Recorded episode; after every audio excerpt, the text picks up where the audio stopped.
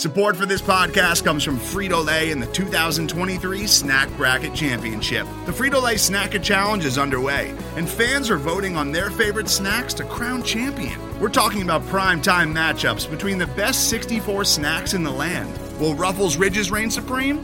Can Doritos defend their dynasty? Or will Smart Food use their smarts for a surprise upset? Only you can decide. Get in on all the action for a chance to win up to $1,000 or a year's worth of snacks. Let your snacks be heard. Just go to fritolaysnacket.sbnation.com to vote and enter for a chance to win. No purchase necessary. Sweepstakes ends April 3rd, 2023. Void where prohibited. Year's worth of snacks awarded in the form of 52 coupons, each good for one bag of chips. See official rules at fritolaysnacket.sbnation.com.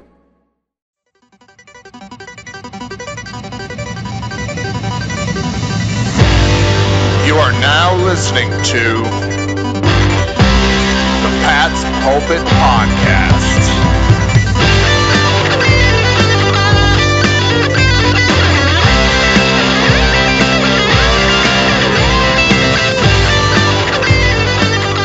All right.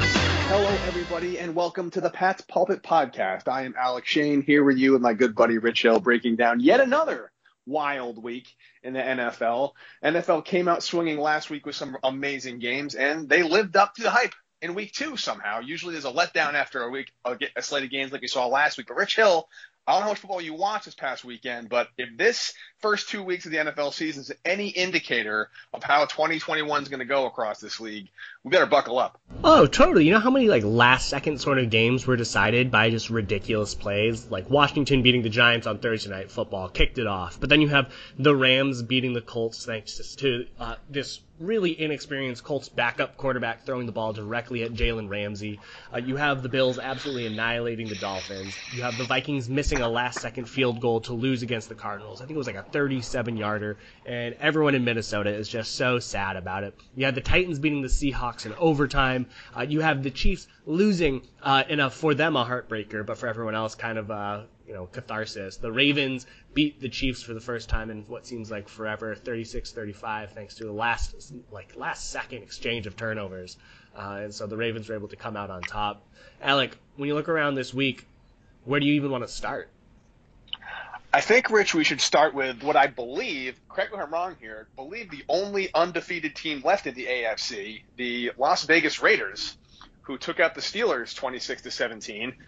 They had a pretty solid outing last week as well. I don't know if, again, it's week two. There's a lot of football left to play, but at this point in the season, Rich, would you say the Raiders are like possible contenders this year? I think so. I, so I, I'm gonna put on a very weird hat here. I've always been a fan of Derek Carr. I've always felt like he has been given a very difficult circumstance, and I feel like he's not a top five quarterback, but he's confidently in that five to ten range, and he can help them compete. You know, a few years ago he was competing for MVP.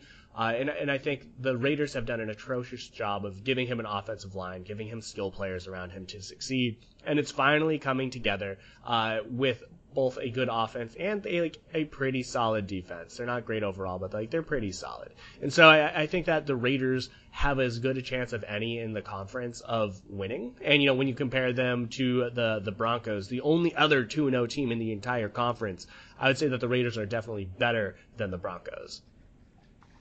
I agree with that completely. And again, being 2 0 doesn't really mean anything. Being 0 2 may mean something, especially given how, how short the season is. But 2 0 at this point. But still, they, they beat the Steelers. The Steelers are always a team. You always wonder what they're going to be every year.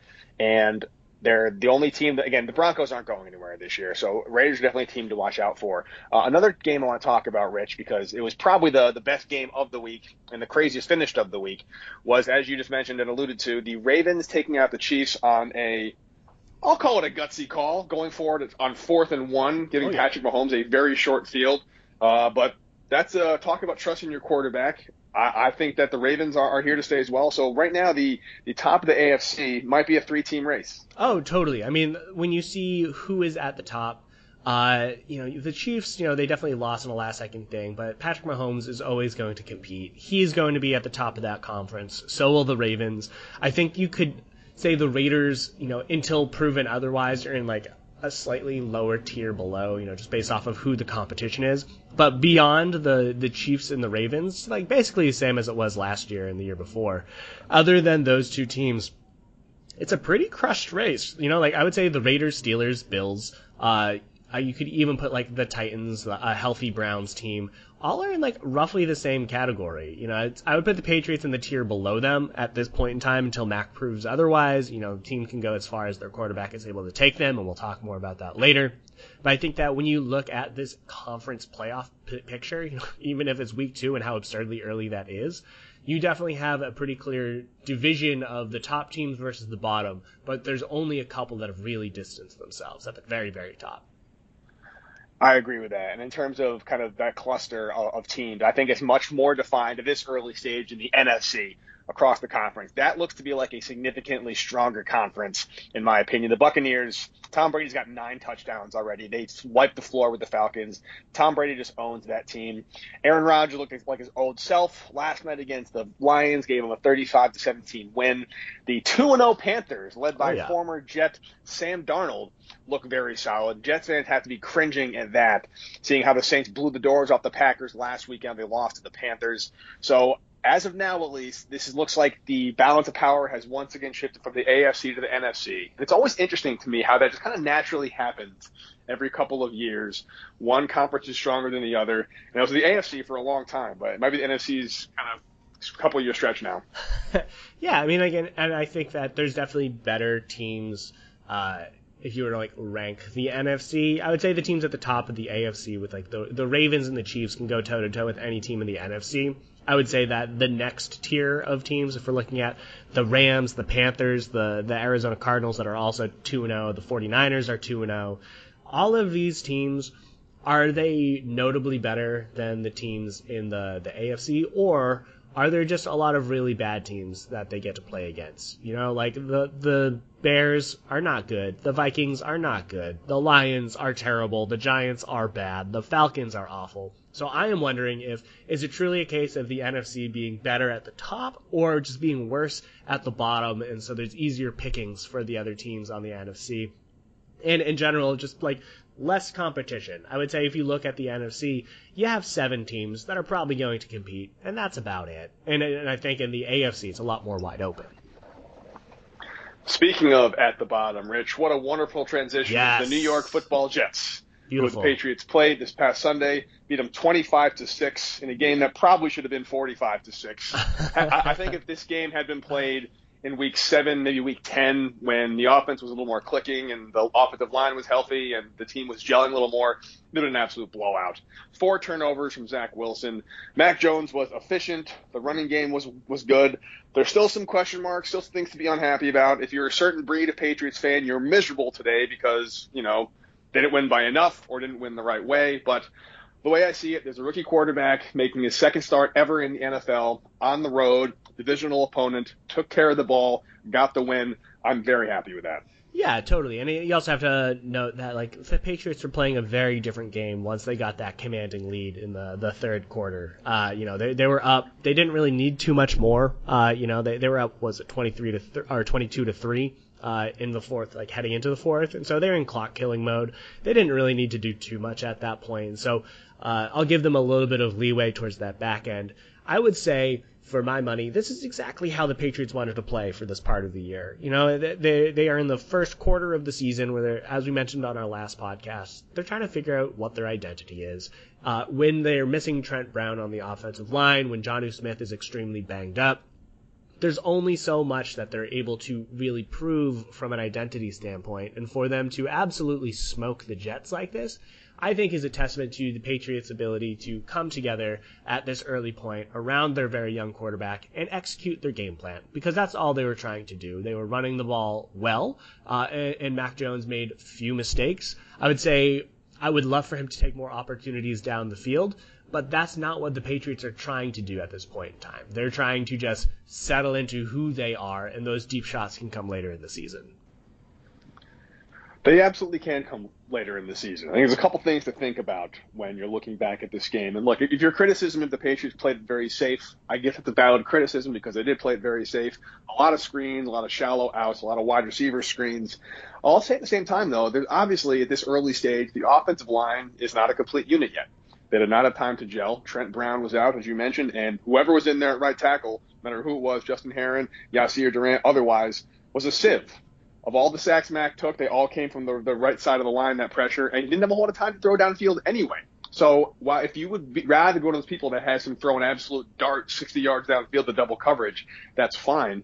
But the combination of him being a rookie, him not having as much time as he would have liked, the looks he was given by the defense, I, have never understood, Rich, the criticism of preferring to hit the open man and gaining yards versus taking a shot down the field. I think that eventually there will be long passes. Nelson Agholor is a deep threat for a reason. The only area I was really upset about, there were a couple situations you may remember on, during the game where it was like second and 17 or mm-hmm. like third and, and 14, and they did like a, a wide receiver screen pass or like a shallow in. Like I didn't quite understand that logic. At least take a shot at that point. Arm punt, worst case scenario. But that's a pretty nitpicky thing for me.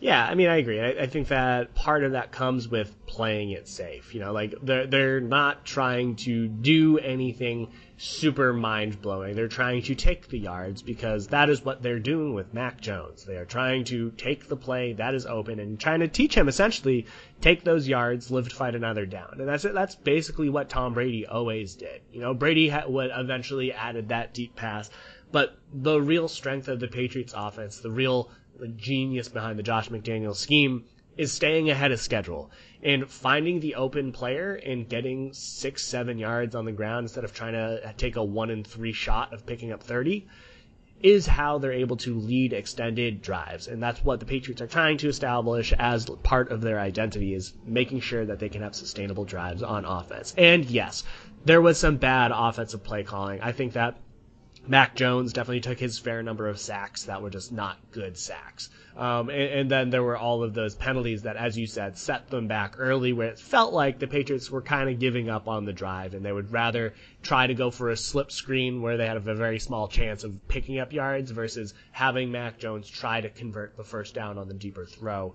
And that was just their decision. I disagree with it. And I, I think that's where a lot of the criticism could be valid from those naysayers who are like, I wish Mac Jones took a deeper throw. You know, is that they were kind of conceding some drives when they were in those longer yard situations because he wasn't taking those passes. And like, you know what? It's probably a little bit on him too. He he mentioned this on the radio and I don't think he's purely just taking one for the team with how he says this, but he's talking about how he needed to do a little bit better holding onto the ball, seeing the plays develop because he's still young. He's still in that mindset of I don't want to turn the ball over because that's absolutely what the Patriots have ingrained in him. So I think blame goes a little bit all the way around with regards to making plays uh, designed for him to pick up yards deep down the field and also for Mac Jones to, you know, learn a little bit more and be able to find those plays down the field. Yeah, and again, I guess blame is a word we should use loosely because they won the game and they won the game comfortably. And I think it's kind of maybe just it smacks of Patriots fandom of old, where they can't just win games anymore. They have to win a certain way. They have to look a certain way. But again, I think all those things will come. And you're so right. Such a good point, Rich. If you, if those who are old enough to remember the early Brady years, Brady was not taking shots downfield. He was dinking and dunking. He was game managing. He was learning the offense. He was honing his craft and getting better. Uh, and that's what I'd like to see. So I was very happy with it. Uh, I think James White is going to be an absolute monster yep. this year. If if this offensive scheme continues to evolve the way I think it's going to, he's going to be the engine of that entire offense. Thought Damien Harris ran well. Great redemption. What a run! That might have been my all-time favorite Patriots touchdown run from a back. Broke seven broke seven tackles, bowled his way into the end zone. Mac Jones comes in for that final push. That was really really cool to see. And it's also rich. Like the Jets defense isn't terrible. Like they have good players on that defense, and they had a pretty decent scheme. They were very creative on third down, so you got to keep in mind that the defense is allowed to make plays as well. And anytime you can go on the road, get a division win, I'm going to take it. And I'm happy with it. I think it's good. I think it's a good building block for next week, which is going to be an interesting game against the Saints because they looked terrible last Sunday and great the Sunday before. So who knows what they're going to be. But, um, Rich, are you concerned at all going to the defensive side of the ball? Patriots gave up 150 plus yards rushing, I believe 152 mm-hmm. on the ground. a lot of stretch runs, a couple wheel routes they gave up, busted coverages. I know Zach Wilson threw four interceptions. He looked terrible, but a couple of those, especially that one to McCourty. I don't know where he was going with that one. A couple were kind of gifty. Is there anything concerning you saw on the defense, given how many yards on the ground they gave up? Uh, I'm not super concerned. I think what's partially notable is that a lot of the yards that they gave up was when the game was already well out of hand, right? I mean, the the Jets gained uh, 35 yards on the ground uh, in the fourth quarter. And I, I think so much of what the Patriots did once they had that lead was kind of set down and be like, okay, let's see if Zach Wilson can win this game. And he threw a lot of balls to his slot receiver, Braxton Berrios. and that's kind of the entire offense, other than letting them hand the ball off. And so part of that, I think, was scheme. I'm not too worried about the Patriots giving up the yardage on the ground. Um, because I, I think the Patriots said, you know, we're going to try and take advantage of this pass happy offense. You know, Zach Wilson threw 33 times, uh, and, and he was just turning the ball over so much. And so, you know, I, I think the Patriots were saying, okay, we're building our early lead. If you're going to try and come back and you want to run the ball to do so, we're happy to allow it because you're just not going to be able to have sustainable drives doing that. And if you want to just continue to run the ball the entire game, have at it. And so I think that was kind of like what the Patriots have done in the past against, say, like a Peyton Manning, when they're like, we're going to allow you to have some success running the ball, so you're going to take it out of the air. But they didn't do it because Zach Wilson is having a career year by any means. I think it was more just from a game scheme sort of standpoint. Yeah, no, I agree with that. I think it's really remarkable that you know the the Jets were down three scores where they more or less had to abandon the running game, but they kept running it because that was probably their, their their best bet. Uh, I forgot who it was. Somebody tweeted out at one point there was a Jets receiver who had more tackles than a Jets defensive lineman uh, due to all the picks that he's throwing. I forgot who was which, but that was just, that's just one of those things. Where, again, actually, I like Zach Wilson. I think he's going to be a good player. Uh, he might be one of those quarterbacks who just would have benefited from a year under a veteran just to learn a little bit more. But he also is a New York Jet, which means he might be doomed from the start. We'll see. I'm sure Sam Darnold could not be happier that he's out of there. Overall, though, man, I, I, I think this this is, this is a good classic kind of slump buster. Patriots probably should be 2 0 right now, if not for that fumble. That's okay. The AFC East is wide open. The Bills absolutely blew the doors off the Dolphins. Tua is hurt. He's got a rib injury, I believe. Who knows how much time he'll be missing? I don't think the Bills looked great, honestly, Rich. I mean, it's early still, but and they're still the best team in the in the in the division. I'm not going to take that away from them. But you know, last year Josh Allen was a potential MVP candidate, and the Bills were easily the second best team in the AFC. I wouldn't give them that now with this early point. So with everybody being one and one, um, there's a very good chance Pats can go on a run and, and do some do some damage this year. Oh, totally. Yeah. And I think that all of the teams are beatable. Miami is very vulnerable, and they were one of the teams that I thought would be pushing the Patriots for one of those wild card spots. Uh, and, you know, who knows? Maybe Jacoby Brissett will be able to pull it together for the Dolphins. Uh, he definitely wasn't able to do it in this game against the Bills. Um, but I, I think that the Patriots can compete against anyone. As you said, they should be 2-0. I don't think that is reflective of like the caliber of their ability, the fact that they're one and one. You know, like I mean, if it comes down to a fumble and a missed field goal, or, or you know, not being able to take that field goal attempt, I'm not gonna say like they would be like a contender if they had made that because that's just bad luck. Uh, I, so I would I would say that the Patriots have a very uh, winnable streak of games coming up here uh, outside of the Bucs game in Week Four, where Tom Brady has the ability to kind of set the the league record for passing yards, uh, which will be kind of fun.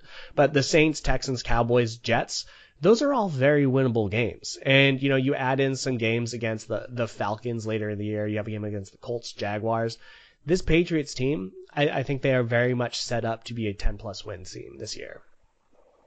Which would be great for a rookie quarterback getting 10 wins, going that mythical 10 and 7 which sounds weird still. That might get you into the playoffs as a wild card spot. I'd be all for that. Uh, one area I am early, early stage again. I'm saying it over and over again, but I am a little concerned about the unity of the offensive line. I'm very much willing to admit that Trent Brown being absent is a more big deal than we thought. And like all units that operate together like this, it takes time to gel. But you figure with Wynn back, with David Andrews in the center, with Shaq Mason, with Onwenu, that's like four of the five guys yep. from last year so it's not like they need like the totally new unit and they're all learning each other's kind of body language or whatever it is. But this has been an issue. Uh, are you concerned at all, or is it still too early to, to pull the plug there? Yeah, I mean, I, I think there is just such a notable caliber difference between Trent Brown and whether it's Herron or Durant. I'm a little shocked because I thought Herron was like pretty serviceable last year, but that was more on the left side, so he just hasn't been able to do on the right side.